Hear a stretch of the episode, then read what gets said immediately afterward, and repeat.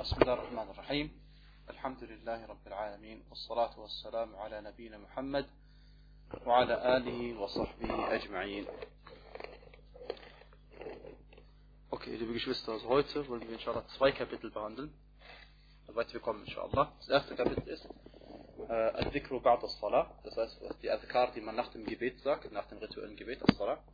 Und ähm, danach äh, fangen wir mit dem neuen Kapitel an, und zwar die freiwilligen Gebete. Fangen wir an mit Al-Dhikr Ba'd al-Salah. Allah subhanahu wa ta'ala sagte im Koran, Ja, ayyuha alladhina amanu, wo die ihr glaubt, udhkurullaha dhikran kathira, ähm, gedenkt Allahs viel. Gedenkt Allahs viel. Und Allah subhanahu wa ta'ala hat ähm, an mehr als einer Stelle erwähnt, dass man nach dem Gebet besonders viele Adhkar sprechen soll. Er sagte subhanahu wa ta'ala, noch was?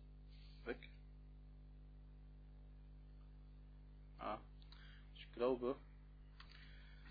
Und Allah subhanahu wa ta'ala hat an äh, mehr als einer Stelle im Koran das äh, Dhikr nach dem Gebet, und das Dhikr bedeutet das Gedenken Allahs, irgendeine Form des Gedenken Allahs, er hat dieses Gedenken erwähnt ähm, in mehr als einer Stelle nach dem Salah. Er sagte subhanahu wa ta'ala, فَإِذَا قَضَيْتُمُ الصَّلَاةِ فَذْكُرُوا اللَّهَ قِيَامًا وَقُعُودًا وَعَلَى جُنُوبِكُمْ Wenn ihr euer Gebet dann beendet habt, dann gedenkt Allahs im Stehen, im Sitzen und auf der Seite liegend.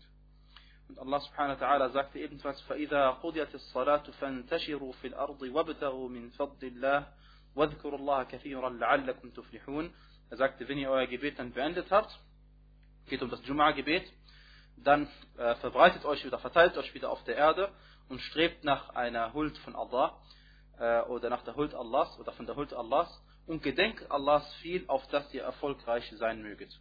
Und somit wissen wir, dass das äh, mit dem Salat, mit Assalamu alaikum rahmatullah, ist, das ist unsere Pflicht Allah subhanahu wa ta'ala gegenüber oder unser Gottesdienst Allah gegenüber nicht beendet, nicht äh, zu Ende, denn wir beten Allah subhanahu wa ta'ala nicht nur diesen fünf Gebeten an, sondern das Gebet eines, das Leben eines Muslims, das gesamte Leben eines Muslims, widmet er Allah subhanahu wa ta'ala. Ebenso hat Allah subhanahu wa ta'ala nach dem äh, Siyam von Ramadan äh, uns angeordnet, ihm seiner viel zu gedenken. Er sagte subhanahu wa ta'ala, وَلِتُكْمِلُوا الْعِدَّةِ وَلِتُكَبِّرُوا اللَّهَ عَلَى مَا هَدَاكُمْ وَلَعَلَّكُمْ تَشْكُرُونَ Er sagte subhanahu wa ta'ala, auf dass ihr die Anzahl vollendet und ihr Allah, und ihr Allah als den größten Lob preist, dass er euch recht geleitet hat und auf dass ihr dankbar seid. Und er sagte subhanahu wa ta'ala dasselbe nach der Hajj. Ähm, فإذا قضيتم مناسككم فاذكروا الله كذكركم آباءكم أو أشد ذكرا wenn ihr also eure ähm, gottesdienstlichen Handlungen des, der Hajj vollendet habt, dann gedenkt Allahs genauso wie ihr eurer Väter gedenkt oder mit noch stärkerem Gedenken. Und äh, Allah weiß am besten Bescheid, aber eine Weisheit, die die Gelehrten erwähnen, warum man ähm, Allahs gedenkt nach einer Ibadah, ist, weil man den Gottesdienst nicht auf die vollkommenste Art und Weise meistens macht. Man macht irgendwie, ist man beim Gebet besonders, ist man mal nicht aufmerksam, oder beim Hajj macht man Dinge, die man nicht tun darf oder ähnliches. Und damit dieser Mangel ausgeglichen wird, gedenken wir Allahs danach. Und besonders beim Salah sagen wir auch danach Istighfar und bitten Allah subhanahu wa ta'ala um äh, Vergebung. Und damit der Diener nicht denkt, dass er jetzt äh, seine Beziehung mit Allah subhanahu wa ta'ala ist jetzt äh, abgeschlossen und jetzt kann er machen, was er will. Nein, das, äh, die Verbindung mit Allah subhanahu wa ta'ala bleibt bestehen auch noch nach dem Gebet. Ja. Denn es gibt Menschen, für die ist der, der Islam besteht nur aus dem Gebet. Ja. Die machen die fünf Gebete und dann denken sie, Alhamdulillah, also mir geht es gut und meine äh, Beziehung zu Allah ist perfekt. Ja. Aber sie machen leider andere Sachen, die natürlich dem widersprechen. Und bei manchen Leuten, wenn man sie sieht, was für einen, äh, auf Deutsch kann man wirklich sagen, ekelhaften Charakter sie an den Tag legen, da denkt man, subhanallah, was hat er von seinem Gebet, von diesen fünf Gebeten, wenn er betet und dann den Menschen schlecht behandelt. Ja? Auch wenn er äh, in der Moschee fünfmal pro Tag ist. Davon haben wir leider genug Beispiele. Im Gegenteil, manchmal solche Leute, die, die äh, sich immer in der Moschee aufhalten und dann, wenn sie außerhalb der Moschee sind, mit Muslimen oder nicht Muslimen schlecht umgehen, dann sind sie meistens das schlechteste Beispiel für die Muslime. Das schlechteste überhaupt. Jetzt, dass äh, der Dhikr nach dem äh, Pflichtgebet muss gemacht werden auf die Art, wie der Prophet sallallahu alaihi wasallam es gemacht hat. Ja? Und nicht auf irgendeine verbotene Art, wenn das wäre eine Bid'a. Unser Prophet sallallahu alaihi wasallam hat mit dem Sahaba täglich fünf Gebete äh, verrichtet über Jahre hinweg und dadurch wissen wir, was er nach dem Salah gemacht hat. Was überliefert ist, tun wir und was davon nicht überliefert ist, das lassen wir mal schön beiseite. Zum Beispiel ist überliefert worden, und was wir jetzt erwähnen, ist kein Anspruch auf Vollständigkeit. Es mag sein, es gibt auch andere Azkar, aber zu den bekanntesten gehören mit Sicherheit die, die, die folgenden. Und zwar ist überliefert über Thauban radiallahu anhu bei Sahih Muslim. Er sagte, كان رسول الله صلى الله عليه وسلم إذا انصرف من صلاته استغفر ثلاثة. Wenn er sein Gebet beendet hat, der Gesandte Allah sallallahu alaihi wasallam, dann hat er dreimal Istighfar gemacht. Und gemeint ist, dass er dreimal gesagt hat, Astaghfirullah, Astaghfirullah und Astaghfirullah. Das waren schon dreimal. Ich bitte Allah um Vergebung, ich bitte Allah um Vergebung und ich bitte Allah um Vergebung.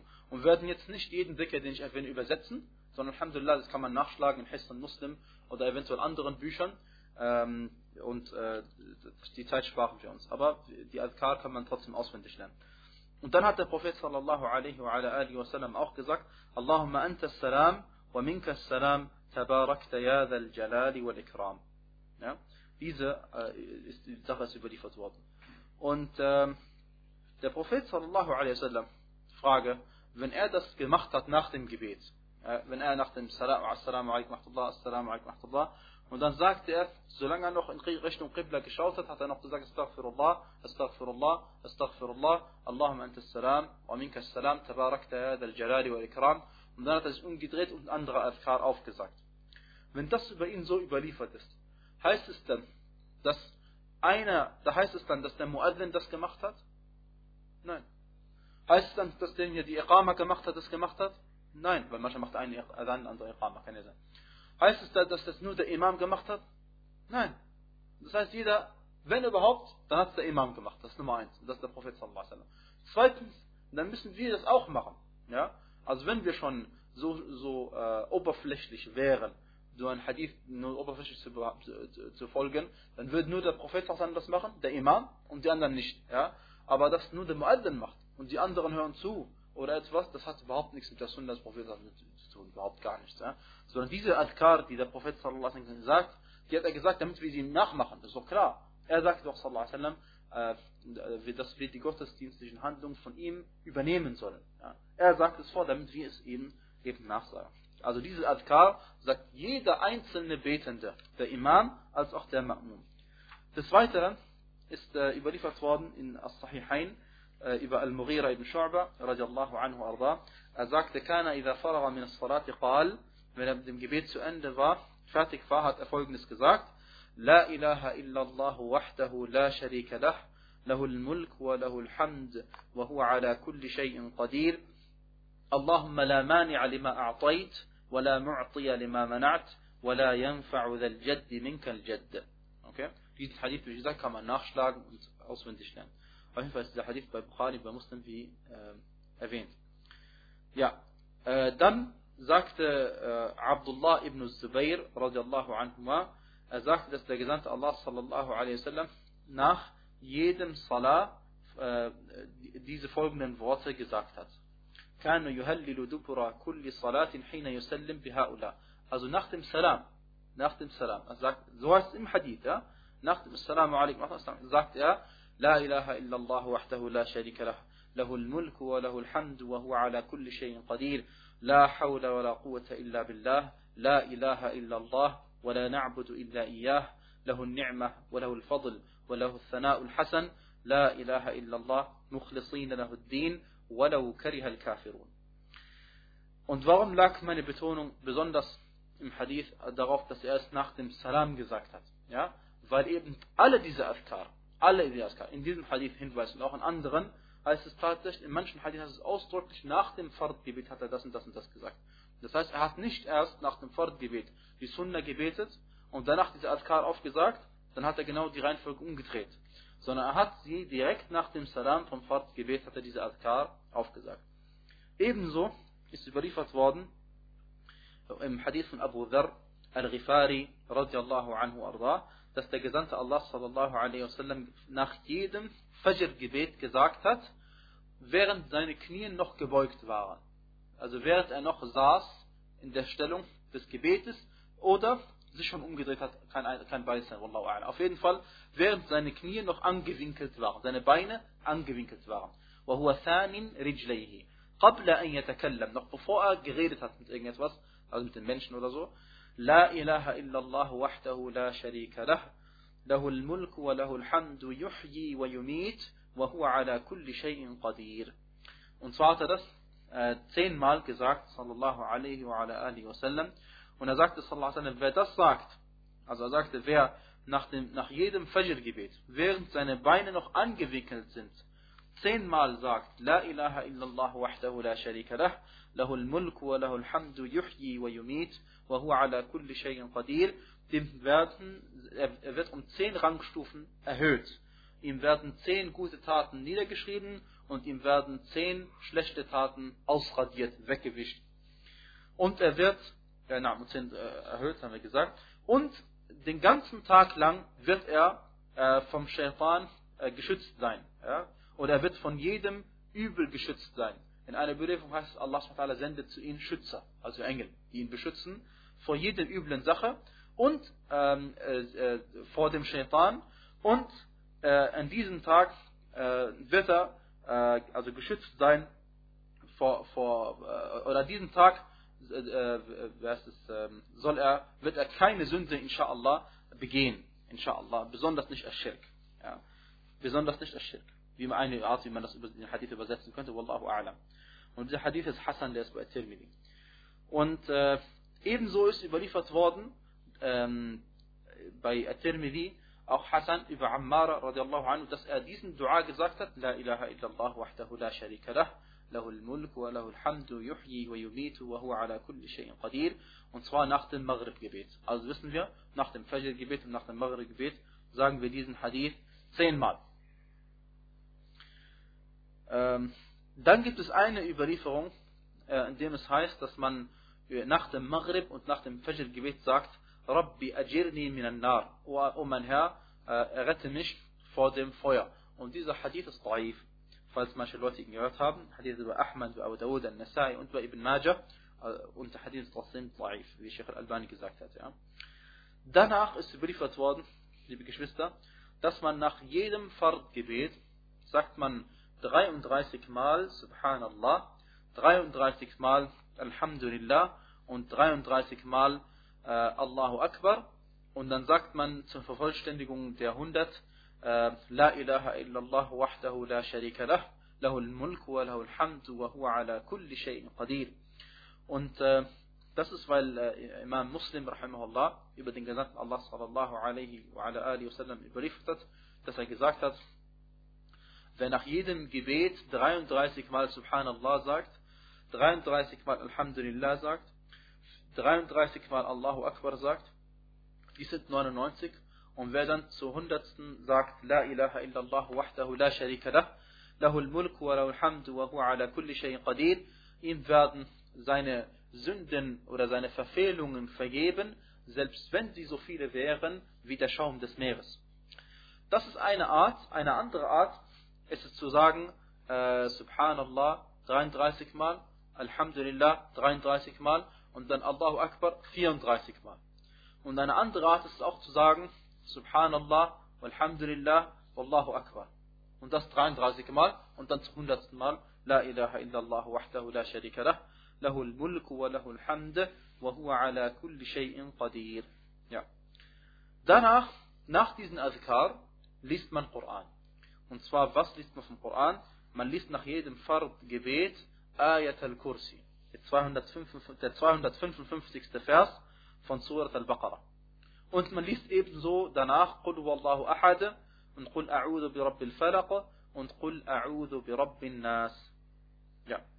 Und zwar, die Begründung dafür ist, dass der Prophet sallallahu alaihi wa alihi wasallam gesagt hat, wer Ayat al-Kursi nach jedem Gebet liest, so wird ihn nichts vom Paradies abhalten außer dem Tod. Und das heißt ähm, in der Erklärung, äh, dass, äh, weil der Tod, der muss sein, jeder Mensch muss sterben. Also es gibt nichts, was ihn abhalten wird, außer also nach dem Tod wird er äh, inshallah ins Paradies eingelassen, also Yom al-Qiyamah inshallah. Und ähm, ebenso heißt es in einer Überlieferung, wer das also gesagt hat, Ayat al-Kursi nach, nach jedem Salah, der ist dann im Schutze Allahs bis zum kommenden Gebet. Und äh, in der Sunnah ist ebenfalls überliefert über Uqba ibn Amr radiallahu anhu, er sagte, Amarani Rasulullah sallallahu alaihi wasallam an aqra'a al-mu'awwidhatayn dubura kulli salah. Er hat mir der Gesandte Allah sallallahu alaihi wasallam hat mir angeordnet, die äh, Mu'awwidhatayn, also Qul a'udhu bi rabbil falaq und Qul a'udhu bi nas, nach jedem Gebet zu lesen. Ja? Und äh, äh, na. diese Azkar weisen darauf hin, dass man sie nach jedem Pflichtgebet, also nach jedem Fardgebet von den fünf Gebeten äh, sagt. Und äh, weil man davon, weil man dafür sehr viele Belohnung, sehr viel Belohnung bekommt, soll man sie auf jeden Fall nicht weglassen. Ja? Weil wenn einem dann die Sünden alle vergeben werden äh, oder einem zehn, zehn Sünden vergeben werden, zehn Taten niedergeschrieben werden und man um zehn Rangstufen erhöht wird, all dies fünfmal pro Tag, als wäre der Muslim tatsächlich immer gereinigt von seinen Fehlern, Fehlern die er macht. Ja. Ähm, also, noch einmal äh, sagen wir, dass die Art und Weise, wie wir die Adkar sprechen, das sind ganz normale Gottesdienste, ganz normale Ibadat und müssen deswegen gemacht werden wie jede andere Ibadah auch. Beim Salah würde keiner Mensch, kein Mensch äh, auf die Idee kommen und irgendwie neue Bewegungen darin machen und eine neue Anordnung machen. Der Imam liest nicht mehr die, die Fatiha, sondern was anderes. Oder der Imam äh, sagt äh, nicht mehr die Fatiha auf, sondern Muazzin oder sowas, ja. Und wieso danach den Adkar, die Adkar machen wir neue Sachen darin? Also es gibt überhaupt keinen Grund, ja. Das beides sind Ibadat und Ibadat sind Tawqifiyah. Das heißt, Tawqifiyah bedeutet, sind fest vorgeschrieben, wir dürfen nichts an ihnen ändern, ja. Das ist ja klar. Deswegen ist ja der Prophet sallallahu gekommen. Also, äh, wenn wir wollten, könnten wir die Adria noch einmal äh, aufsagen, brauchen wir aber nicht. Ähm, und äh, sagen folgendes. Äh, Al-Adhkar, also auch eine Bid'a, die sich eingeschlichen hat bei vielen Muslimen, ist, dass sie manche Adhkar nach dem Salah-Gebet in Gemeinschaft aufsagen. In Gemeinschaft aufsagen, indem einer was vorsagt und dann sagen es alle nach zum Beispiel. Ja? All diese Sachen, dafür braucht man einen Beweis. Und wenn man dafür keinen Beweis hat, dann ist man äh, auf, sagt man, also sagt man, also hat man keine Grundlage, hat man keine Grundlage. Und wenn man von Allah subhanahu wa ta'ala dann gefragt wird, warum machst du das und das, dann hat man darauf kein Argument, hat man darauf, darauf keine Antwort. Also soll man es lieber verlassen und sich lieber an das buchstäblich halten, wie der Prophet sallallahu alaihi wasallam es gemacht hat. Ähm, dann des Weiteren ähm, soll man äh, äh, nach manchen Gelehrten den Dhikr laut sagen, nach dem Salah. Und nach manchen Gelehrten leise sagen, gibt es zwei Ansichten, äh, gibt zwei Ansichten und man kann sich eine davon aussuchen. Und äh, laut ist eben gemeint, dass also die nebenan Leute es hören können. Ja? Weil es gibt einen Hadith, in dem, man, in dem es heißt, dass, man, äh, dass, die, dass die Leute schon gewusst haben, dass das Gebet fertig war, noch dadurch, dass die Leute Dhikr gemacht haben. Dadurch, dass die Leute Dhikr gemacht haben. Das heißt, ich weiß nicht, warum die Leute daraus direkt verstehen in Gemeinschaft. Das muss wohl nicht sein. Okay? Aber das verstehen sie so, warum? Weil, wenn du an diese Bid'a gewohnt bist, ja, und du auch dann noch davon überzeugt bist, dann natürlich, äh, wenn du ein Hadith liest, der indirekt darauf hinweist, auf was du machst, dann, dann ist es für dich schon dein Beleg. Automatisch. Die Leute sind so. Auf jeden Fall, ähm, äh, aus diesem Hadith haben manche Gelehrte genommen, äh, entnommen, dass man den Dicken laut sagt nach dem Salah. Und andere haben gesagt, nein, das ist nur, weil jeder, äh, ich sage das jetzt im positiven Sinne, ja, nicht falsch verstehen, im positiven Sinne, jeder murmelt, also leise vor sich hin redet, ja, und dadurch wird es insgesamt lauter. So haben manche Leute gesagt, ja. Bitte Allah weiß am besten Bescheid, aber äh, was überhaupt nicht geht, ist, dass manche Leute Koran lesen oder im Salah Sachen aufsagen oder nach dem, nach dem Salah Dhikr aufsagen und dabei keinen Ton rausbringen. Ja, der Ton, du musst irgendeinen Ton rausbringen. Ja. Ich habe nicht gesagt, äh, der Nachbar muss es hören und wir sagen nicht einmal, wie viele Gelehrte sagen, du musst es selbst hören, sagen wir auch nicht, ja, weil entweder du bist taub, kannst es gar nicht hören, aber das meinen sie natürlich nicht, die meinen natürlich den gesunden Menschen, aber angenommen es gibt Geräusche, muss ich deswegen lauter werden, damit ich mich, nein, wir sagen Hauptsache es kommt Geräusche raus, weil sonst wäre es nur ein Lippen bewegen und ein Lippen bewegen allein, das ist also kein, kein Aussprechen, ja. Dann, äh, ich habe gesagt noch einmal, also es ist kein Anspruch auf Vollständigkeit, es gibt noch andere Adkare, die man aufsagen kann, ja, also die man nachschlagen kann. Ja? Dann soll man, äh, wenn man zählen will, zum Beispiel Subhanallah 33 Mal sagen und so, äh, soll man es mit den Fingern zählen. Ja? Man hat zwei Möglichkeiten. Entweder man zählt es, und zwar mit der rechten Hand hat der Prophet sallallahu alaihi es gezählt. Mit der rechten Hand hat er die, diese Tasbih und Takbir und Tahlil gezählt. Und zwar ähm, äh, entweder man, man, man zählt mit den Fingerspitzen, also 1, 2, 3, 4 und mit den Fingerspitzen, dann hätte jede Hand 5. Und was auch äh, in Ordnung ist, wenn man mit den Fingern, äh, äh mit den Fingergliedern zählt. Ja? Was nämlich darauf, worauf der Hadith eigentlich hinweist, Al-Anamil, weist auf die Fingerspitzen oder die Fingergelenke. Entschuldigung, Fingergelenke. Ja? Wie dem auch sei. Dann gibt es eine Meinung verschiedenen Gelehrten, darf man als Subha benutzen.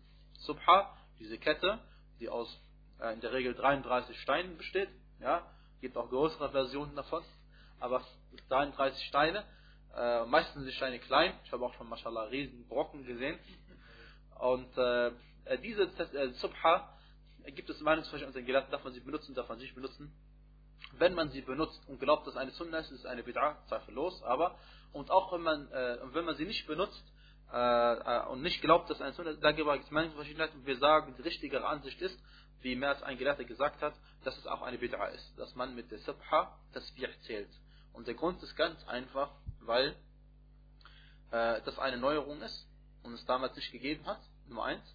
Und Nummer zwei, ähm, äh, es ist immer gefährlich, wenn man etwas Neues macht in der Religion, was man damals auch hätte machen können. Ja, das ist immer so ein Maßstab. Also äh, es gibt etwas in der Religion, das man Istihsan.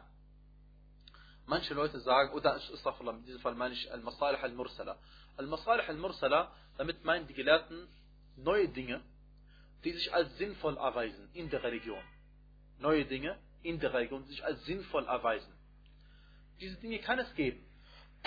Wie zum Beispiel, ein Beispiel sind die Mikrofone. Ja?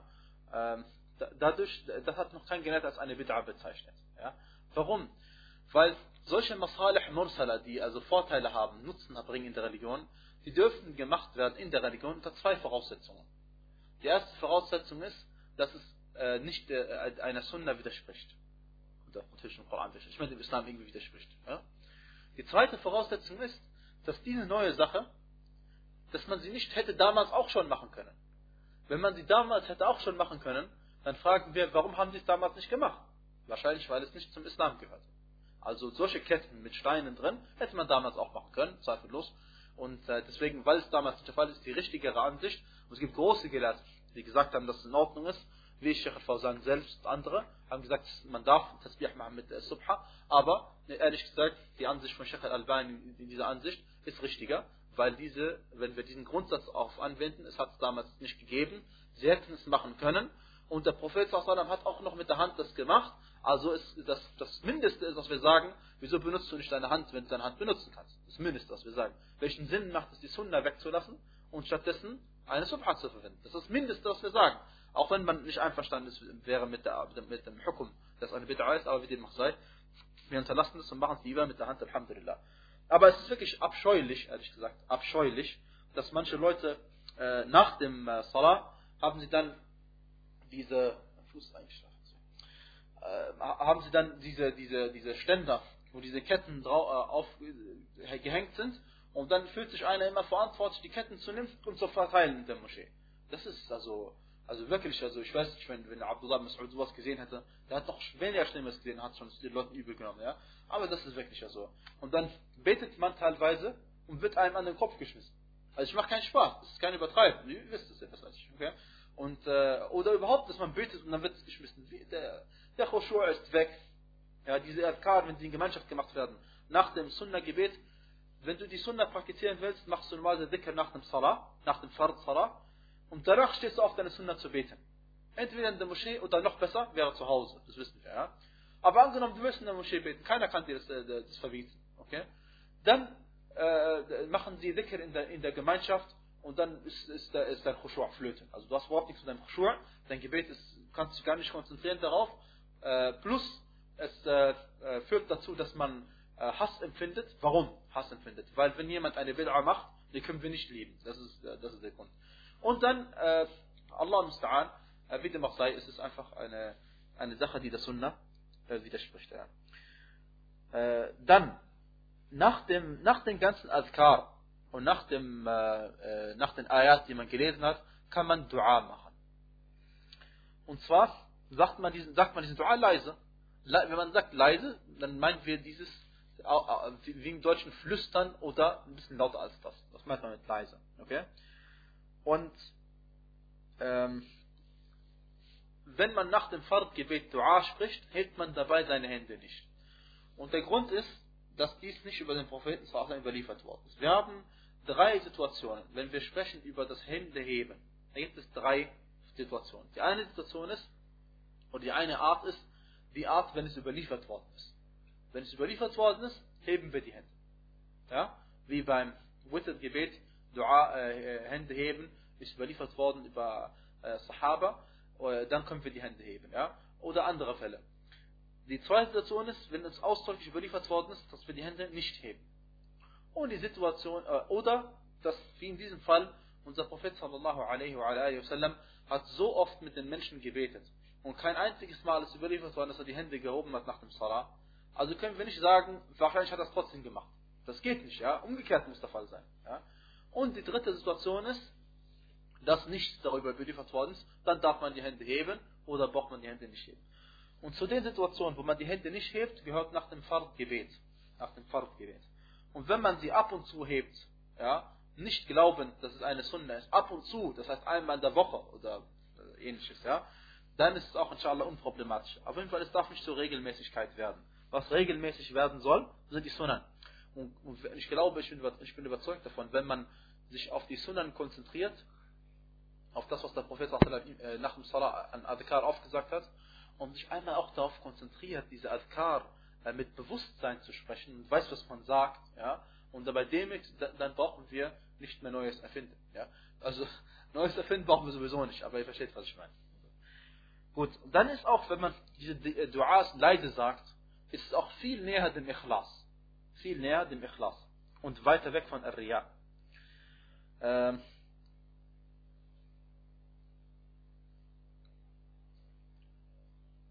ja, Sheikh al-Islam Ibn Taymiyyah, rahimahullah, sagte, من نقل ذلك عن الإمام الشافعي فقد غالط فيه فيجب التقيد بما جاء عن النبي صلى الله عليه وسلم في ذلك وغيره Er sagte, Sheikh al-Islam ibn Taymiyyah rahimahullah sagte, wer dies über Imam al-Shafi'i überliefert hat, das heißt, dass sie irgendwie nach dem Salah gemeinsam Dhikr gemacht haben.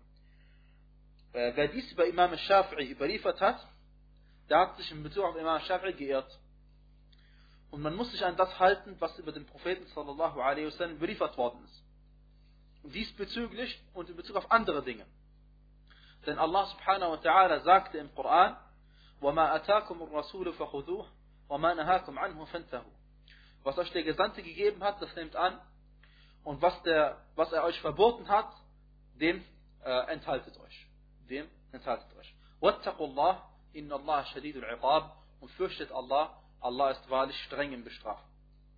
Und Allah subhanahu wa ta'ala sagte ebenfalls, لقد كان لكم في رسول الله أسوة حسنة لمن كان يرجو الله واليوم الآخر وذكر الله كثيرا im Gesandten Allahs habt ihr wirklich ein schönes Beispiel für jeden, der nach Allah strebt oder sich Allah wünscht, Allahs Wohlgefallen wünscht und den jüngsten Tag und Allahs viel gedeckt. Was ist also eine, eine Person, die sich von diesem abwendet und nicht liest, wie der Prophet sallallahu Dhikr gemacht hat am Salah und lieber es macht auf eine andere Art und Weise? Ja, das bedeutet, er möchte nicht dem Gesandten sallallahu folgen in dieser Hinsicht. Weil es gibt keinen Grund, warum du es weglassen sollst. Kein Mensch zwingt dich, nach dem Fahrt aufzustehen und Sünder zu beten. Kein Mensch zwingt dich. Ja? Nur die Leute. Man schämt sich. Ja? Ja? Äh, niemand zwingt einen, also auf Deutsch gesagt. Ja? Die Leute schämen sich, sie, wollen lieber eine Bid'a machen, anstatt dass sie das Sunna folgen. Ja?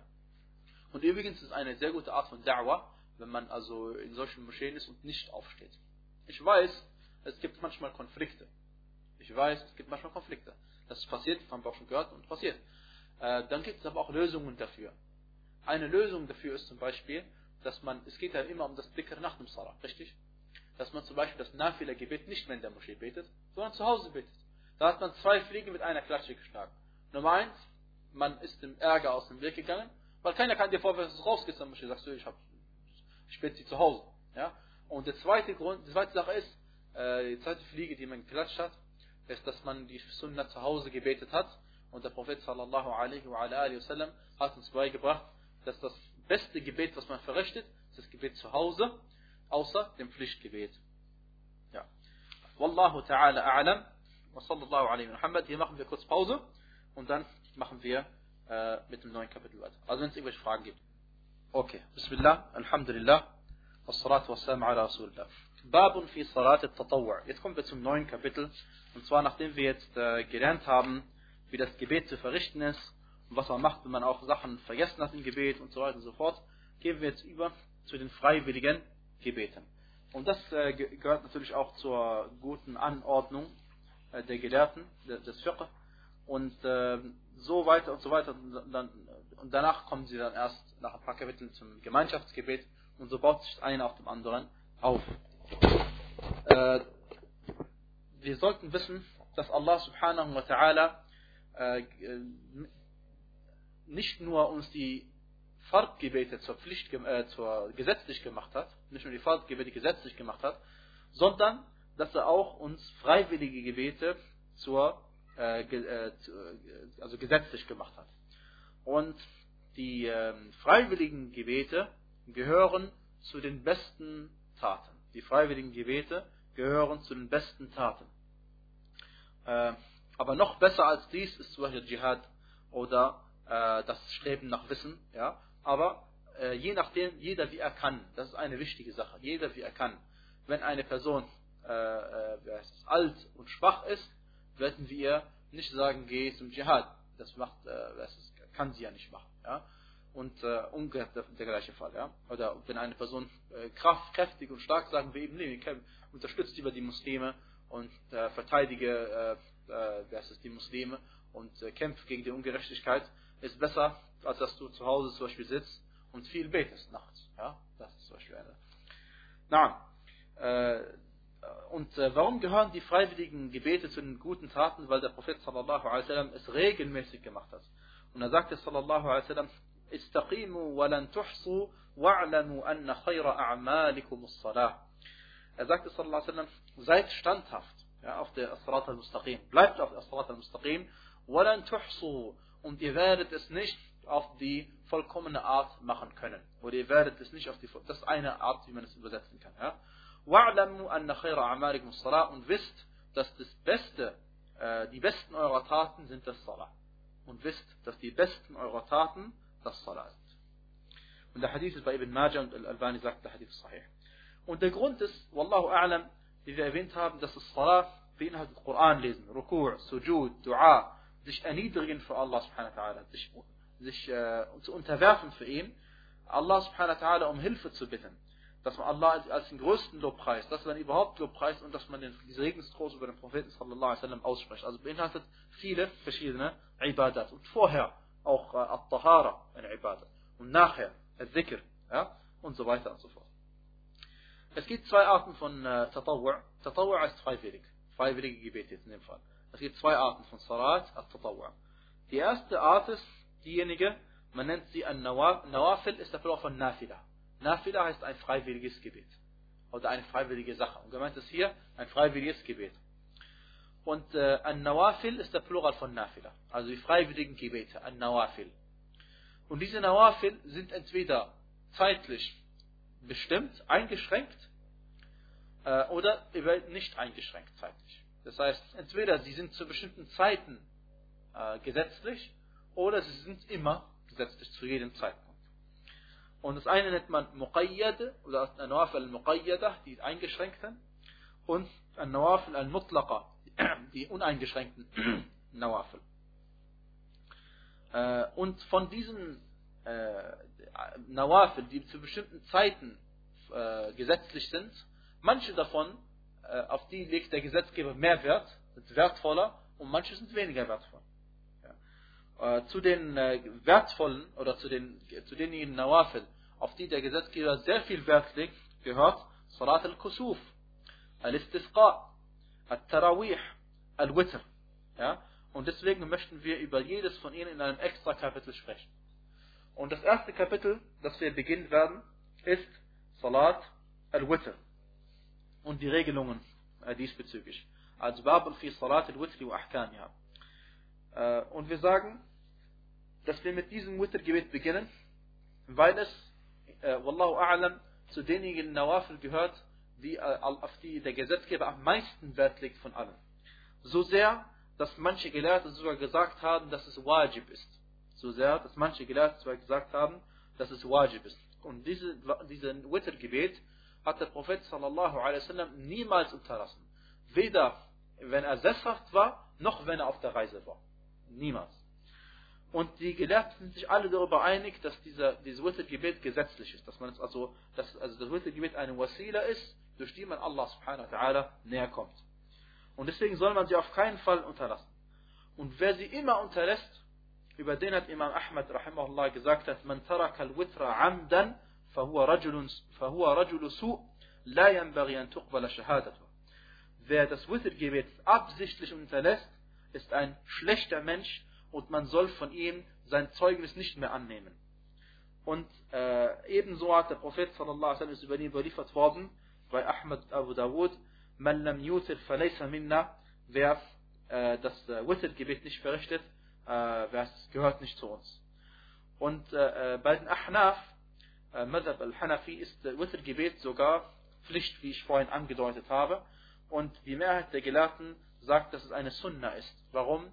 Weil der Prophet sallallahu alaihi wa ala alihi wa sallam gefragt worden ist, äh, äh, von dem einen Araber, der zu ihm gekommen ist und gesagt hat, äh, nach den Pflichten des Islam äh, gefragt hat, und zwar, und, äh, da waren die Pflichten, die fünf Säulen dabei, beziehungsweise die vier Säulen nach der Shahadatain, und da war nur das, äh, die Hajj war noch nicht dabei, und deswegen hat er ihn praktisch nach dem Salah, nach dem Zakah und nach dem Siyam gefragt, und jedes Mal hat der Prophet ihm erklärt, was er zu tun hat, an Pflichten, und am Ende hat der Prophet, hat der, der Araber zu dem Propheten gesagt, äh, muss ich noch mehr verrichten, als du von mir jetzt gerade verlangt hast? Dann sagt der Prophet, nein, es sei denn, du machst freiwillig. Und das hat er auch bei den fünf Gebeten gesagt. Und wir wissen, dass das Nachtgebet mit dem Wittergebet noch vor den fünf Gebeten gesetzlich war. Es war schon vorher da. Weil erst war das Nachtgebet Fard für, für, für den Propheten für die Muslime. Und später dann kamen die fünf Gebete und da wurde das Nachtgebet freiwillig. Ja? Das heißt, die, die Nachtgebete gab es schon vorher. Und der Prophet sallallahu alaihi wird gefragt über die fünf Gebete und er sagt, du musst diese fünf Gebete verrichten. Und dann wird er gefragt, muss ich doch mehr verrichten als diese fünf? Und dann sagt er, sallallahu alaihi nein, es sei denn, du machst es freiwillig. Und das weist darauf hin, dass es hier um die, äh, die, die, die Pflichtgebete geht, die man tagtäglich verrichten muss. Und Wittergebet ist ein Gebet, das man täglich verrichtet. Trotzdem hat er es nicht erwähnt unter den Fardgebeten. Okay? Und äh, Warum habe ich gesagt, dass in dem Hadith sind die, sind die Gebete gemeint, die man täglich verrichtet? Weil wir haben gesagt, oder werden noch sagen, hier haben wir es noch nicht erwähnt in diesem Unterricht jetzt, und zwar, dass das Eid-Gebet nach der richtigeren Ansicht auch Wajib ist. Also Eid al-Adha, Eid al-Fitr. Und äh, damit das nicht in Konflikt steht zu diesem Hadith. Hier in diesem Hadith geht es um die Gebete, die man täglich verrichten muss. Ja. Wallahu a'lam. Wie dem auch sei, ich will euch sagen, dass egal ob es Wajib ist, und egal, ob es, ob es Sunna ist, wir wissen, dass die, die richtigere Ansicht, wissen wir, ist, dass es äh, Sunna ist. Aber die äh, zwei Sachen. Erstens einmal, äh, das ist gemäß des äh, Gelehrten, der sagt, de, de, dessen Ijtihad ihm da, äh, das Ergebnis geliefert hat, dass für ihn das Witr-Gebet Sunna ist. Und dem anderen Mujtahid gelehrt hat, hat sein Ijtihad dazu gemacht, dass es Wajib ist. In Wirklichkeit, die Wahrheit, wie es wirklich ist, werden wir wann erfahren? Yawm al-Qiyamah. Bei Allah werden wir erfahren, ob es wirklich Wajib war oder Sunnah war. Aber äh, im Fiqh handelt man immer nach Überzeugung. In den meisten Fällen handelt man nach Überzeugung.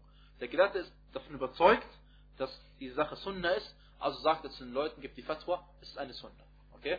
Und man muss im, äh, im, in der Fatwa, äh, äh, reicht es aus, wenn man etwas hat, was man im Fiqh nennt, in Usul Fiqh, dann Rajih. Das heißt, man ist davon überzeugt. Man muss es nicht mit Gewissheit wissen. Das heißt, Gewissheit wäre wie Koran. Koran ist gewiss. Der Koran ist gewiss, dass jeder Buchstabe davon der Koran ist. Hundertprozentig. Weil der Koran mutawatir ist. Alles, was mutawatir ist, da ist der ganze Koran oder die Sunna des Propheten teilweise, das wissen wir, ist gewiss. Das heißt, was da drin steht, wissen wir hundertprozentig. Aber äh, die meisten Angelegenheiten im Fiqh, wo es, besonders da, wo es Meinungsverschiedenheiten gibt, ja, die sind, warum? Weil aufgrund eines Hadiths, das einer so verstanden hat, ein anderer hat so verstanden, oder ein Hadith war schwach, der andere war stark. Aber die Gewissheit haben wir darin nicht. Wir haben Überzeugung. Das ist dann Rajih und das ist ausreichend, um eine Fatwa zu geben. Aber das war die erste Sache. Die zweite Sache, die ich diesbezüglich sagen will, äh, es gibt überhaupt keinen Grund, warum Wittergebet weglassen sollte. Gar keinen Grund. Und das führt mich auch äh, noch einmal zurück zu dem Kapitel, das wir vorhin erwähnt haben, möchte ich noch eine Sache sagen, was so übel ist an dem Bid'a, was so schlimm ist an dem Bid'a, an der Bid'a. Bid'a ist der Plural von Bid'a, ja. Der Grund ist derjenige, dass gerade jetzt ein so ein einfaches Beispiel wie das Dhikr nach dem Salah. Wir halten uns daran fest und klammern uns daran, erwähnen es. Warum? Weil es eine Sache ist, die tagtäglich fünfmal äh, passiert. Und sie ist eine Sache, die nicht schwer ist. Es ist keine Sache, die jetzt irgendwie, äh, man hat von dir verlangt, etwas zu tun, was du nicht tun kannst oder ähnliches. Es ist nur eine Reihenfolge, dass man von dir verlangt. Und noch eine Sache, die verlangt man von dir, und zwar, der Dhikr, bitte sprich ihn selbst aus, nicht mit deinem Mu'adhin. Okay? Das ist eine zweite Sache. Aber es ist keine schwierige Sache. Ich weiß nicht, warum die Leute das so kompliziert machen. Ja? Einfach mach es nicht, sondern mach es andersrum. Ja.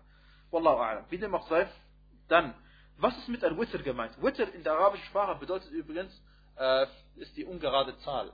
Al-Shafa' ist die gerade Zahl und Al-Witr oder Al-Watr ist die ungerade Zahl. Wir haben Wash-Shaf'i wal-Watr und nach einer anderen Lesart Wash-Shaf'i wal-Witr im Koran, Surat Al-Fajr. Ja? Also Allah schwört bei der geraden und bei der ungeraden Anzahl. Und gemeint ist damit die eine letzte Raka'a, die man verrichtet, äh, na, äh, das ist am Ende der Nacht nach Möglichkeit. Ja? Das ist damit gemeint. Eine einzige Raka'a, die ist damit gemeint im Witr-Gebet. Oder manche Leute beten auch drei und fünf und sieben, wie wir jetzt gleich im Einzelnen sehen werden. Ja? Ähm, wie dem auch sei, wann beginnt das Witr-Gebet? Dieses Witr-Gebet, was man auf keinen Fall verlassen soll. Was, ich wiederhole es noch einmal, mindestens aus einer Raka'a besteht. Und das ist Sahih überliefert worden. Bei Abu Dawud und auch vielleicht bei anderen, dass die Mindestanzahl, weil manche Gelehrte gesagt haben, Mindestanzahl von Raka'at von Witr ist drei. Aber der hat der richtige Ansicht und der Hadith ist Sahih, es ist eine Raka'a ist das Mindeste, was du verrichten musst, wenn du Witr verrichten willst. Gut. Äh, wann beginnt das Witr-Gebet? Nach dem Isha. Nach dem Isha-Gebet. Und diese Aussage nach dem Isha-Gebet ist genau so gemeint, wie ich es gesagt habe. Das bedeutet, angenommen, du verrichtest auf der Reise Maghrib und Isha, beides zur Zeit von Maghrib. Beides zur Zeit von Maghrib, was du da machen darfst. Äh, darüber werden wir noch später reden, über die äh, Reisegebete Dann darfst du nach dem Isha-Gebet, obwohl es noch Maghrib-Zeit ist, schon dein Witr-Gebet verrichten. Deswegen sage ich noch einmal, das Witr-Gebet beginnt nach dem Isha-Gebet.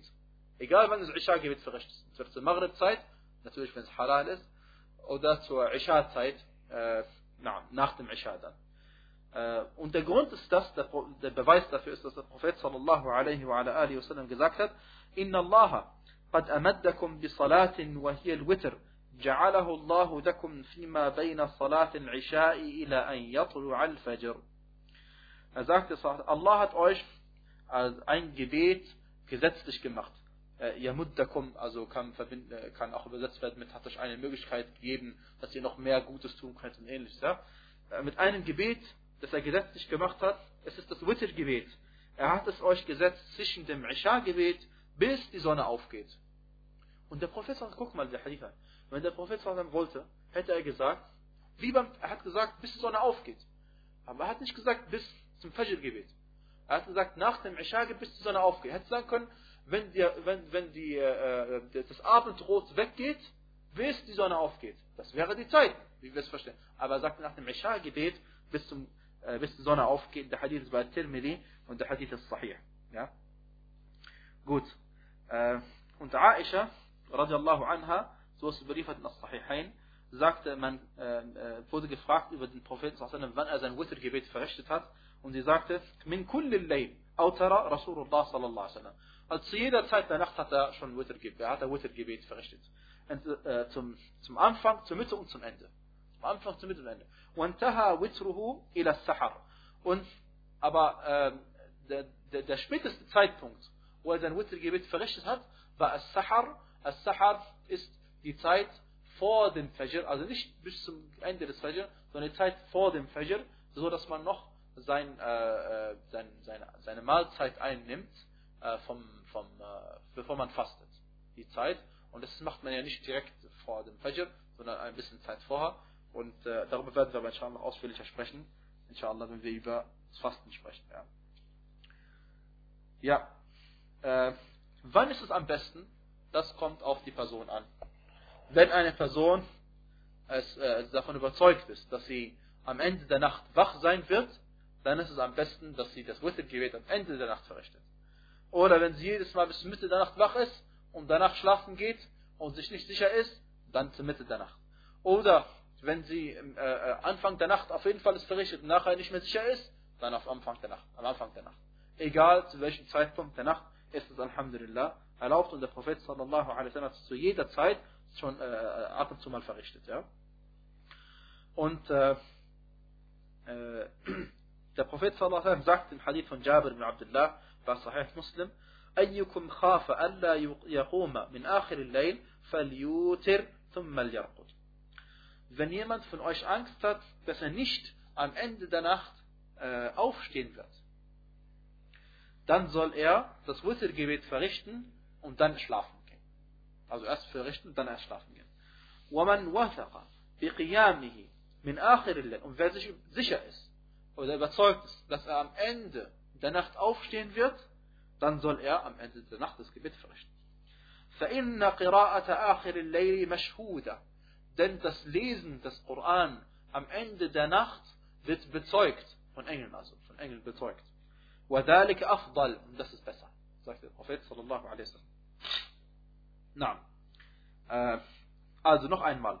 Mindestens verrichtet man äh, einen, äh, eine Raka. Und übrigens, über manche Salaf ist überliefert, dass sie das Wittergebet zwischen dem Adhan von Fajr und der Iqamah Fajr verrichtet haben also Adhan von Salat al-Fajr und bevor der Iqama haben, dazwischen haben sie das Rudergebet verrichtet. Und das ist in Widerspruch zur Sunna des Propheten sallallahu alaihi wasallam und deswegen ist es nicht Sunna, dass man sich daran hält, auch wenn es über manche Salaf überliefert worden ist, wie im Muwatta von Imam Malik und Musannaf in Abi Shayba. Äh, möge Allah mit ihnen alle, allen barmherzig sein. Und widerspricht der Sunna. Na, äh, der Prophet sallallahu sagte, Al-Witru Raka'a min akhir al-Layl. Das Wittergebet besteht aus einer Raka'a am Ende der Nacht. Also wissen wir, dass das Wittergebet mindestens eine Raka'a, der Hadith bei Sahih Muslim. Und ebenfalls sagte der Prophet sallallahu alaihi wasallam, صلاة الليل مثنى مثنى فإن خشي فإذا خشي أحدكم الصبح صلى ركعة واحدة توتر له ما قد صلى. Das Nachtgebet wird in zweier Abschnitt verrichtet. Wenn jemand von euch Angst hat, dass die Fajr-Zeit eintrifft, dann soll er eine Raka'a beten, sodass die Zahl, die er verrichtet hat, ungerade geworden ist. Und der Hadith ist bei Bukhari und bei Muslim. Dieser Hadith ist auch klar, dass man zwei Abschnitte beten und danach betet man eine Raka'a. Also das dritte Gebet hat nichts mit den vorher zu tun, sondern es ist ein eigenständiges Gebet. Gut. Dann äh, gibt es eine Angelegenheit, äh, erinnert mich vielleicht mal danach dran, es passt. Aber ich erwähne es jetzt, äh, aber verzeiht mir eure ein bisschen die, nicht die gute Reihenfolge. Ähm, und zwar manchen Leuten passiert es, besonders im Ramadan, dass sie äh, vielleicht Witr-Gebet verrichtet haben oder dass sie mit dem Imam beten und danach Witr verrichten wollen. Auf jeden Fall kommt man manchmal in den Konflikt, dass man Witr schon verrichtet hat und der Imam jetzt nochmal Witr verrichtet. Zum Beispiel, wenn der in dem Ramadan der Nacht nochmal gebetet wird, oder in der Nacht überhaupt gebetet und hat schon am Anfang gebetet, dann was soll man machen? Der Imam wird jetzt gleich nochmal Witr beten, man hat eigentlich schon Witr äh, gebetet. Ja? Das ist, äh, da, da hat man mehr als eine äh, Möglichkeit. Und zusammengefasst ist am einfachsten, wenn man sich an Folgendes hält. Und zwar, wenn man vorhat, nach diesem Witr-Gebet, was man verrichtet hat. Also man hat Witr gebetet, meinetwegen nach dem Isha direkt, und man kommt in die Moschee irgendwann Nacht, zwei, drei Uhr nachts, und der Imam betet Tahajjud-Gebet in Ramadan besonders in den letzten äh, zehn Nächten. Ähm, und man weiß, der Imam will viel beten. Wenn man noch viel beten möchte, dann am besten ist es, dass man sein Wittergebet auflöst. Wie löst man es auf? Indem man einfach noch eine Raka'a betet. Man hat eine gebetet, man betet eine zweite und dann wird die erste dadurch aufgelöst. Warum? Weil der Prophet sallallahu alaihi wa ala alihi wasallam gesagt hat, La witrani fi layla, man darf keine zwei Wittergebete in einer Nacht verrichten. Das eine würde das andere ungültig machen. Das wäre eine, das ist eine Ansicht und dies überliefert worden über Ibn Umar radiallahu anhuma. Und die zweite äh, Möglichkeit ist, und zwar, oder die zweite Situation ist, und zwar, wenn man nicht viel verrichten möchte nach dem Witr, zum Beispiel nur zwei Rakat noch verrichten möchte nach dem, äh, nach dem dann ist es am besten, man hält sich an die Sunna des Propheten und verrichtet einfach zwei Rakat und das war's. Auch wenn man vorher schon Witr gebetet hat. Denn es ist auch überliefert worden mit dem Propheten dass er äh, nach dem Witr-Gebet noch zwei Rakat gebetet hat. Ja? Und das ist ein Beweis dafür, dass es erlaubt ist, nach dem Witr-Gebet äh, nochmal zwei Rakat zu beten, ohne, also dass man nicht also irgendwie das Gefühl hat, damit wir es noch ich drücke es anders aus. Am besten ist es, dass man sein Witr-Gebet als letztes verrichtet. Aber angenommen, man hat sein Witr-Gebet schon verrichtet. Sagen wir jetzt den Leuten, nein, ihr sollt nicht mehr beten? Kann ja nicht sein. Okay? Oder das gleiche gilt, wie wir später sehen werden, äh, mit der Anzahl 11 Raka'at oder sowas. Angenommen, einer hat schon 11 Raka'at gebetet oder 13 Raka'at gebetet. Und jetzt, äh, das hat er nach dem Isha gebetet zum Beispiel. Und jetzt verspürt, er möchte noch weiter beten. Sagen wir ihm, nein, es ist verboten zu beten? Sagen wir bestimmt nicht. Okay? Sagen wir bestimmt nicht, ja. Nach der richtigeren Ansicht, und das ist die Ansicht der vier Gelehrten und anderen auch. Gut, jetzt gehen wir folgendes. Äh, jetzt gibt es ja verschiedene Anzahl von äh, Raka'at, die man beten kann. Jetzt sollen wir zwei Sachen unterscheiden. Man kann entweder das Wittergebet verrichten oder Tarawih. Tarawih ist was anderes. Wir haben jetzt mehrere Begriffe. Wir haben Wittergebet. Wir haben Nachtgebet, Qiyam al-Layl. Wir haben Tahajjud-Gebet. Wir haben Tarawih-Gebet. Damit wir die Sache jetzt ordnen.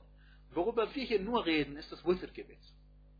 Das Wittergebet, dasjenige, was ungerade Anzahl von Raka'at hat. Dieses Gebet meinen wir. Also, ich drücke es anders aus, damit es deutlicher wird. Weil es, manche Leute verstehen das falsch. Wenn ich also in der Nacht äh, zwei, zwei, zwei, zwei, zwei Rakat bete und dann am Ende eine bete, das Wittergebet ist das letzte gewesen. Das andere Fall war kein Wittergebet. Das andere Fall war einfach Nachtgebet. Qiyam al-Layl, meinetwegen. Und Tahajjud nennt man es, wenn man es nach dem Aufwachen, wenn man extra dafür aufsteht. Ja, gut. Jetzt sagen wir folgendes. Ähm, wenn du dein Witr-Gebet eine Raka'a beten möchtest, nur eine Raka'a beten möchtest, ja, dann hast du kein Problem, dann betest du einfach nur eine Raka'a. Das war's. Okay, das war's. Aber, fangen wir mal an. Die höchste Anzahl, die man betet als Witr-Gebet, zumindest die höchste Anzahl, na, die man beten darf als Witr-Gebet. Und wenn man da sich unterscheidet, ist das tatsächlich eine Bid'a. Warum? Weil der Prophet hat als meistens als Witr-Gebet, ich sage noch einmal, es gibt ein Witr-Gebet, hat als elf und maximal 13 Raka'at gebetet. Jede Nacht. Und gemeint ist eben als ein Salah. Das ist ein Salah. Okay? Und zwar hat er, ähm, äh, wie heißt es, äh, aber wie wir es verrichten, werden wir gleich also äh, sagen. Die erste Version ist allerdings, wenn man 11 oder 13 Rakat beten möchte, dass man zwei Rakat betet, Salam macht.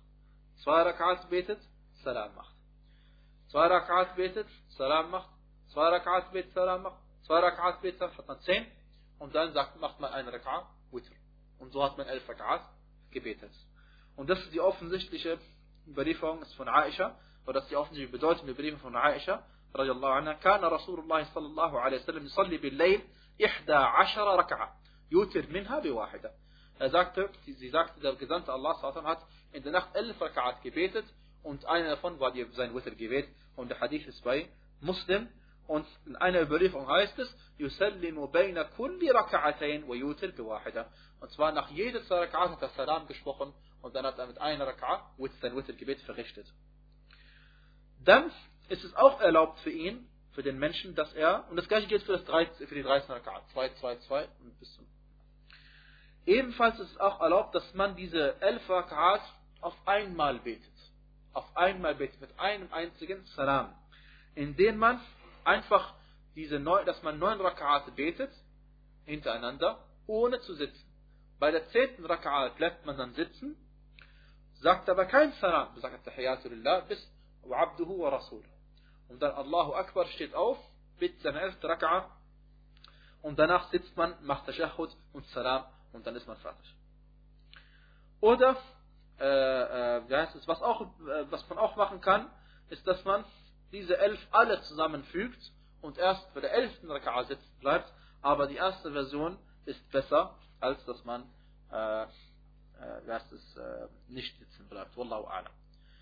Ähm, ich kenne auch ehrlich gesagt, das hat Sheikh Fawzan hier erwähnt, aber ich kenne dafür jetzt auch keinen Hadith, da müssen wir mal, mal nachschauen.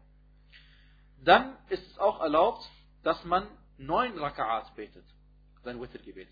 Und zwar, man betet acht zusammenhängend, bleibt sitzen nach der achten Tashahhud, wie gerade eben bei der elf, und er steht dann zur neunten auf, macht Tashahhud und macht dann äh, Salah. Das heißt, bei der achten macht man Tashahhud, bei der neunten macht man auch Tashahhud und dann auch Salah. Ähm, ja. Dann gibt es eine nächste Möglichkeit, dass man sieben Raka'at betet. Oder fünf. Und in beiden Versionen, in sieben und in fünf, macht man sie alle zusammenhängend und sitzt nicht nach der, bei sieben, man sitzt nicht bei der sechsten, man sitzt erst bei der siebten, macht Salam. Und bei fünf Raka'at, man macht alle fünf zusammen. Am Ende sitzt man, macht Tashahud und sagt Salam. Und äh, was aber auch überliefert worden ist bei den sieben, man kann auch bei den sieben, bei der sechsten sitzen, ist auch überliefert worden. Dass man bei der, äh, bei der siebten, äh, bei der sechsten Raka'at sitzt, Tashahud macht und dann bei der siebten Tashahud macht und der Salam spricht. Diese, diese Überlieferung ist bei Muslim Imam Ahmad rahimahullah auch überliefert worden. So haben wir bei den sieben Raka'at zwei Versionen, die überliefert worden sind. Bei den fünf Raka'at haben wir nur die eine, wenn nur bei der letzten Raka'at Tashahud macht. Äh, und zwar, das ist, weil Um Salama radiallahu anha wa ardaha gesagt hat, der Hadith ist bei Musnad Imam Ahmad, bei Nasai, bei Ibn Majah, كان رسول الله صلى الله عليه وسلم يوتر بسبع وبخمس لا يفصل بينهن بسلام ولا كلام. Sie sagt, der Gesandte Allah sallallahu alaihi wasallam betete sieben oder fünf Raka'at, manchmal sieben, manchmal fünf Raka'at und hat dazwischen keinen Salam gesagt und nichts dazwischen gesprochen. Nicht dazwischen gesprochen. Ebenso darf man drei Raka'at beten und die drei Raka'at, wenn man sie betet, hat man dafür zwei Versionen. Und die dritte ist eher nicht erlaubt. Die eine Version ist, dass man alle drei zusammenhängend betet. Und zwar äh, heißt es in einem Hadith bei Mutta und bei Al-Nasai und bei Al-Hakim und er sagt, der Hadith sahih und Al-Dhahabi sagt, der Hadith ist ebenfalls sahih. Und zwar sagt, heißt es, dass Prophet sallallahu kana yutiru bi thalathin la yaq'udu illa fi akhirihin. Er betet drei, drei Rak'at und hat sich erst am Ende hingesetzt. Erst bei der letzten Rak'at hingesetzt. Also darf man drei Rak'at zusammenhängend beten. Und die zweite Art ist die ganz normale, wie man sie, was heißt die ganz normale, also ist, die zweite Art ist, dass man zwei Rak'at betet, Salam und dann aufsteht und eine Rak'at extra betet. Und die dritte äh, äh, Version ist die, die offensichtlich nicht erlaubt ist, und zwar, dass man äh, das betet, so wie das Maghrib-Gebet. Und zwar, dass man nach der zweiten Rak'at sitzt, Tashahud macht, aufsteht, noch ein Rak'at betet und dann nochmal Tashahud macht und dann Salam, weil der Prophet sallallahu alaihi wasallam gesagt hat, dass wir das Wittergebet äh, La tutiru bi thalath tushabbihu al-Maghrib und zwar betet nicht drei Rak'at, so dass es aussieht wie das Maghrib-Gebet. Wasallam. Und der Hadith ist bei Al-Bahaqi, bei Hakim, bei Ad-Daraqutni und Ibn Hajar rahimahullah sagt der Hadith ähm, äh, also sagt man erfüllt die Voraussetzungen von Bukhari und von Muslim. Ja. Ja, äh, insofern haben wir gelernt, Alhamdulillah, das Witr-Gebet kann man beten als 1, 3, 5, 7, 9, 11, 13 Rak'at. Äh, äh. Und all dies ist überliefert worden mit dem Propheten sallallahu alaihi wasallam. Und jetzt gibt es noch eine Angelegenheit, bevor wir äh, fertig sind. Und zwar geht es um die, äh, das Qunut. Das Qunut. Denn das Witr-Gebet, wenn wir es einfach verrichten als eine Rak'a, ist das Gebet in Ordnung, richtig. Aber es ist auch überliefert worden, äh, bei mehr als, in mehr als einem Hadith, äh, die gehen alle über Al-Hassan ibn Ali radiallahu anhuma, äh, dass der Prophet sallallahu alaihi wasallam, also Al-Hassan sagte radiallahu anhu, dass der Prophet sallallahu ihm beigebracht hat, sein Großvater, äh, dass er im Witr-Gebet folgenden Dua sprechen soll. Allahumma hdini fi man hadait, wa'afini fi man afait. Und den Dua kann man dann bis zum Ende nachschlagen, wie er weitergeht. Und dieser, der Hadith ist bei Abu Dawud, der Tirmidhi und äh, Al-Nasai. Äh, und der Hadith ist sahih. Ja? Also mindestens dort habe ich den Hadith gefunden. Wie dem auch sei. Und äh, man hebt dabei auch die Hände. Man hebt dabei die Hände, denn das ist überliefert worden über Umar ibn Khattab radiallahu anhu bei Al-Bayhaqi und äh, Umar ibn Khattab gehört zu den vier Khulafa, wie der Prophet sallallahu alaihi gesagt hat, alaikum bi sunnati wa sunnati al-Khulafa al-Rashidin al-Mahdiyin min ba'di, also haltet euch an meine Sunna und an die Sunna der rechtgeleiteten, besonnenen Kalifen nach mir, beißt auf ihr mit den Backenzähnen fest und Umar ibn Khattab gehört zu ihnen und er hat die Hände gehoben, deswegen hängen wir die Hände, äh, also in, in, bei den Qunut von Al-Witr-Gebet ebenfalls. Und wenn man es nicht macht, kann man niemandem was vorwerfen, weil es nicht über den Propheten überliefert ist, aber es ist eine Sunna von Umar, deswegen machen wir es ihm nach, zweifellos. Ja. Äh, wie macht man die Hände? Die, die äh, Sheikh al-Uthaymin sagte, dass die Aussage der Gelehrten weist darauf hin, dass man die, dass man die Hände in, äh, in Höhe der Brust macht und dass man sie äh, eher zusammen macht als auseinander. Dass man sie eher zusammen macht auseinander. Das ist eine Angelegenheit, also das, darauf weisen die Aussagen der Gelehrten hin, äh, möge Allah mit ihnen zufrieden sein. Und äh, man hebt die Hände nicht zu sehr hoch, ja, weil es nicht um eine Art, äh, äh, heißt es, äh, äh, übertriebene, also Ibtihal, es geht nicht um eine Art äh, übertriebene Unterwerfung, ja, es geht einfach um ein Sprechen eines relativ, sag ich mal, gewöhnlichen Duas und diesen Dua spricht man, indem man seine Hände nicht übertrieben äh, hebt, ja, sondern ganz normal. So, ähm, diesen Dua spricht man. Manche Gelehrte haben gesagt, man muss den Dua nicht jedes Mal sprechen, ist, man muss ihn sowieso nicht sprechen. Aber manche bevorzugen, dass man ihn ab und zu mal nicht spricht, weil das eben nicht über den Propheten überliefert worden ist, sondern, sondern über Ibn Umar, äh, sondern über Umar ibn Khattab, radiallahu anhu, dass er die Hände, äh, nochmal, äh, und zwar, das ist nämlich Al-Hassan, äh, äh hat diesen Dua uns überliefert, dass der Prophet das ihm beigebracht hat, dass er es sagen soll im, im Salat. Ja? Deswegen haben manche Gelehrte gesagt, weil es nicht über den Propheten überliefert ist, muss man es nicht äh, jedes Mal sagen, sondern ab und zu kann man es auch mal weglassen. Wallahu a'lam. Äh, dann äh, hat, äh, äh, gibt es auch noch einen weiteren, eine weitere Überlieferung, und zwar äh, der Dua Allahumma iyaka nahmud, iyaka, Allahumma nahmaduka wa nasta'inuka wa nastahdik. ونؤمن بك ونتوكل عليك ونثني عليك الخير كله. Dieser Dua, der auch vielen Leuten bekannt ist, der hat Umar ibn Khattab auch über, äh, aufgesagt. Und der Hadith ist bei Al-Bayhaqi, äh, in Sunan Al-Bayhaqi. Und der Hadith ist auch ebenfalls, äh, sagt Al-Bayhaqi, rahimahullah, sagt selbst der Hadith ist sahih. Und da diesen Dua kann man ebenfalls sprechen, also im Witr-Gebet. Ja? Und danach kann man eben sagen, Allahumma hadini fi man hadait. Und, und überhaupt entgegen, salam, entgegen dem, was manche Gelehrte gesagt haben, man darf im Muttergebet äh, auch andere Adriya sprechen. Man darf diesen Dua sprechen, man darf den anderen Dua sprechen und man darf auch andere Adriya sprechen. Denn beim Dua geht es darum, dass man Dua macht. Am besten ist es immer, man hält sich an das Überlieferte, aber angenommen, du hast irgendwas, was du unbedingt sagen möchtest, ja, dann darfst du diesen Dua sprechen, Wallahu ta'ala a'lam. Ja. Äh, äh, die Gelehrten haben gesagt, auf eigene Sprache, wenn du keine, äh, es, äh, wenn du nicht auf Arabisch sagen kannst. Wenn du nicht auf Arabisch sagen kannst, sagst du auf eigene Sprache. Wallahu ja? Das gleiche gilt für Sajud, das gleiche gilt auch für Stelle vor dem äh, Salam. Stelle vor dem Salam. Ja. Ähm, nur, äh, ihr kennt den Dua, Allahumma hdini fi man hadait, wa afini fi man afait.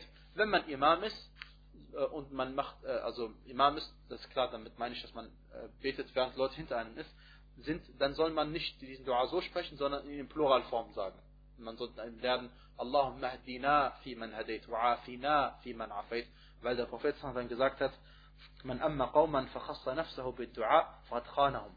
Wer ein wer, wer Imam ist für, für, für, für Muslime Imam ist und dann Dua macht für sich selbst, der hat die anderen betrogen. Ja? Und der Hadith ist bei Ahmed und äh, Tirmidhi und Ibn Majah und äh, Tirmidhi sagt, der Hadith ist Hassan. Ja? Also, ähm, ja, dann, äh, wie steht es äh, mit dem Qunut, diesem Dua, den man spricht im Salat? Wann sagt man den überhaupt? Man hat die Möglichkeit, ihn zu sagen, vor dem Rukur oder nach dem Rukur. Besser ist es nach dem Rukur, aber man kann ihn auch sagen, vor dem Rukur. Beides ist überliefert worden. Ja? Beides ist überliefert worden. Ähm, wenn wir schon bei der, der, der Angelegenheit sind Al-Qunut, sagen wir, ähm, wie steht es mit Al-Qunut in An-Nawazil? Das heißt, in Notsituationen. Oder in Situationen, in denen etwas Übles unter den Muslimen ausgebrochen ist, was Schlechtes passiert ist. Macht man dann Qunut? Die Antwort ist ja. Es ist eine Sunnah, dass man dann Qunut macht, heißt Dua macht im Salah, nach dem Rukur oder vor dem Rukur. Und zwar sind die Gelehrten dann, haben, drei Ansichten da, darüber. Äh, die ersten sagen, man macht es nur in den Gebeten, den man laut liest. Und die zweite Ansicht ist, man macht es nur, äh, macht es in allen Fard-Gebeten. Und die dritte Ansicht ist, man macht es nur im Fajr-Gebet. Wallahu a'lam. Und äh, es ist überliefert worden, dass der Prophet sallallahu alaihi wasallam einen Monat lang äh, Dua gemacht hat gegen bestimmte Personen und äh, Dua gemacht hat für bestimmte Personen und äh, und und äh, das ist Qunut gewesen, ja, das ist Qunut gewesen, also im Fard-Gebet, das darf man das. Und äh, natürlich danach ist dem Propheten das verboten worden, dass er gegen bestimmte Personen Dua machen darf, wie wir haben das schon gelernt haben. Ne? Und äh, äh Anas, äh, also manche Gelehrte sagen, es ist immer Sunnah, Qunut zu machen. Ja, Madhab Imam Malik. Und der Shafi'i, er sagte, bei ihnen ist das im Fard-Gebet ist immer Sunnah, Qunut zu machen. Ja? Äh, aber wenn ich mich richtig entsinne, bei, bei, bei Shafi'i ist es nur beim Fajr-Gebet, Wallahu a'lam. Aber Müssen wir nochmal genau schauen, nachschauen. Wie dem auch sei. Und sie stützten sich unter anderem auf einen Hadith von Anas, in dem er sagte, Lam yazal yaqnut hatta faraqa dunya. Das heißt, er hat bis zum Ende seines Lebens noch Qunut gemacht. Ja? Und dieser Hadith ist aber umstritten und deswegen lassen wir ihn weg und sagen, wir machen Dua, äh, dieses Qunut-Dua bei äh, diesen Notsituationen oder noch weniger als Notsituationen an Nawazil, ähm, wenn es notwendig ist, wenn es einen Grund dafür gibt. Ja. Äh, und äh, der, der Grund dafür, warum wir es nicht immer machen, und dass dieser Hadith äh, nicht authentisch ist, ist der Beweis dafür, ist und zwar, dass ein Sahabi gefragt worden ist, man sagte zu ihm, ja Abati, صليت وراء النبي صلى الله عليه وسلم وأبي بكر وعمر وعثمان وعلي هل كانوا يقنطون also ein Sahabi gefragt äh, du, wurde, du hast doch hinter dem Propheten, hinter Abu Bakr, hinter Umar, hinter Uthman, hinter Ali gebetet. Haben sie Qunut gemacht? In der Fahrt Haben sie Qunut gemacht? Und dann sagte er, La, sagte nein, innahu muhdath. Das ist etwas muhdath. Muhdath was Neues, eine Bid'a. Ja? Wie der Prophet sagte, كل محدثة بدعة. Jede Muhdath auf Arabisch ist etwas Neues. Eine Bedeutung von vielen. Muhdath hat mehr als eine Bedeutung. Ja? Muhdath heißt in Tahara haben wir gelernt, auch unrein, ja? wenn man Muhdath ist. Ja. Ähm, ja. Also wenn es einen Grund gibt, macht man Qunut. Ähm, und richtiger ist eben, dass der Prophet es nicht bis zum Ende seines Lebens gemacht hat. Wallahu ta'ala a'lam. Ähm,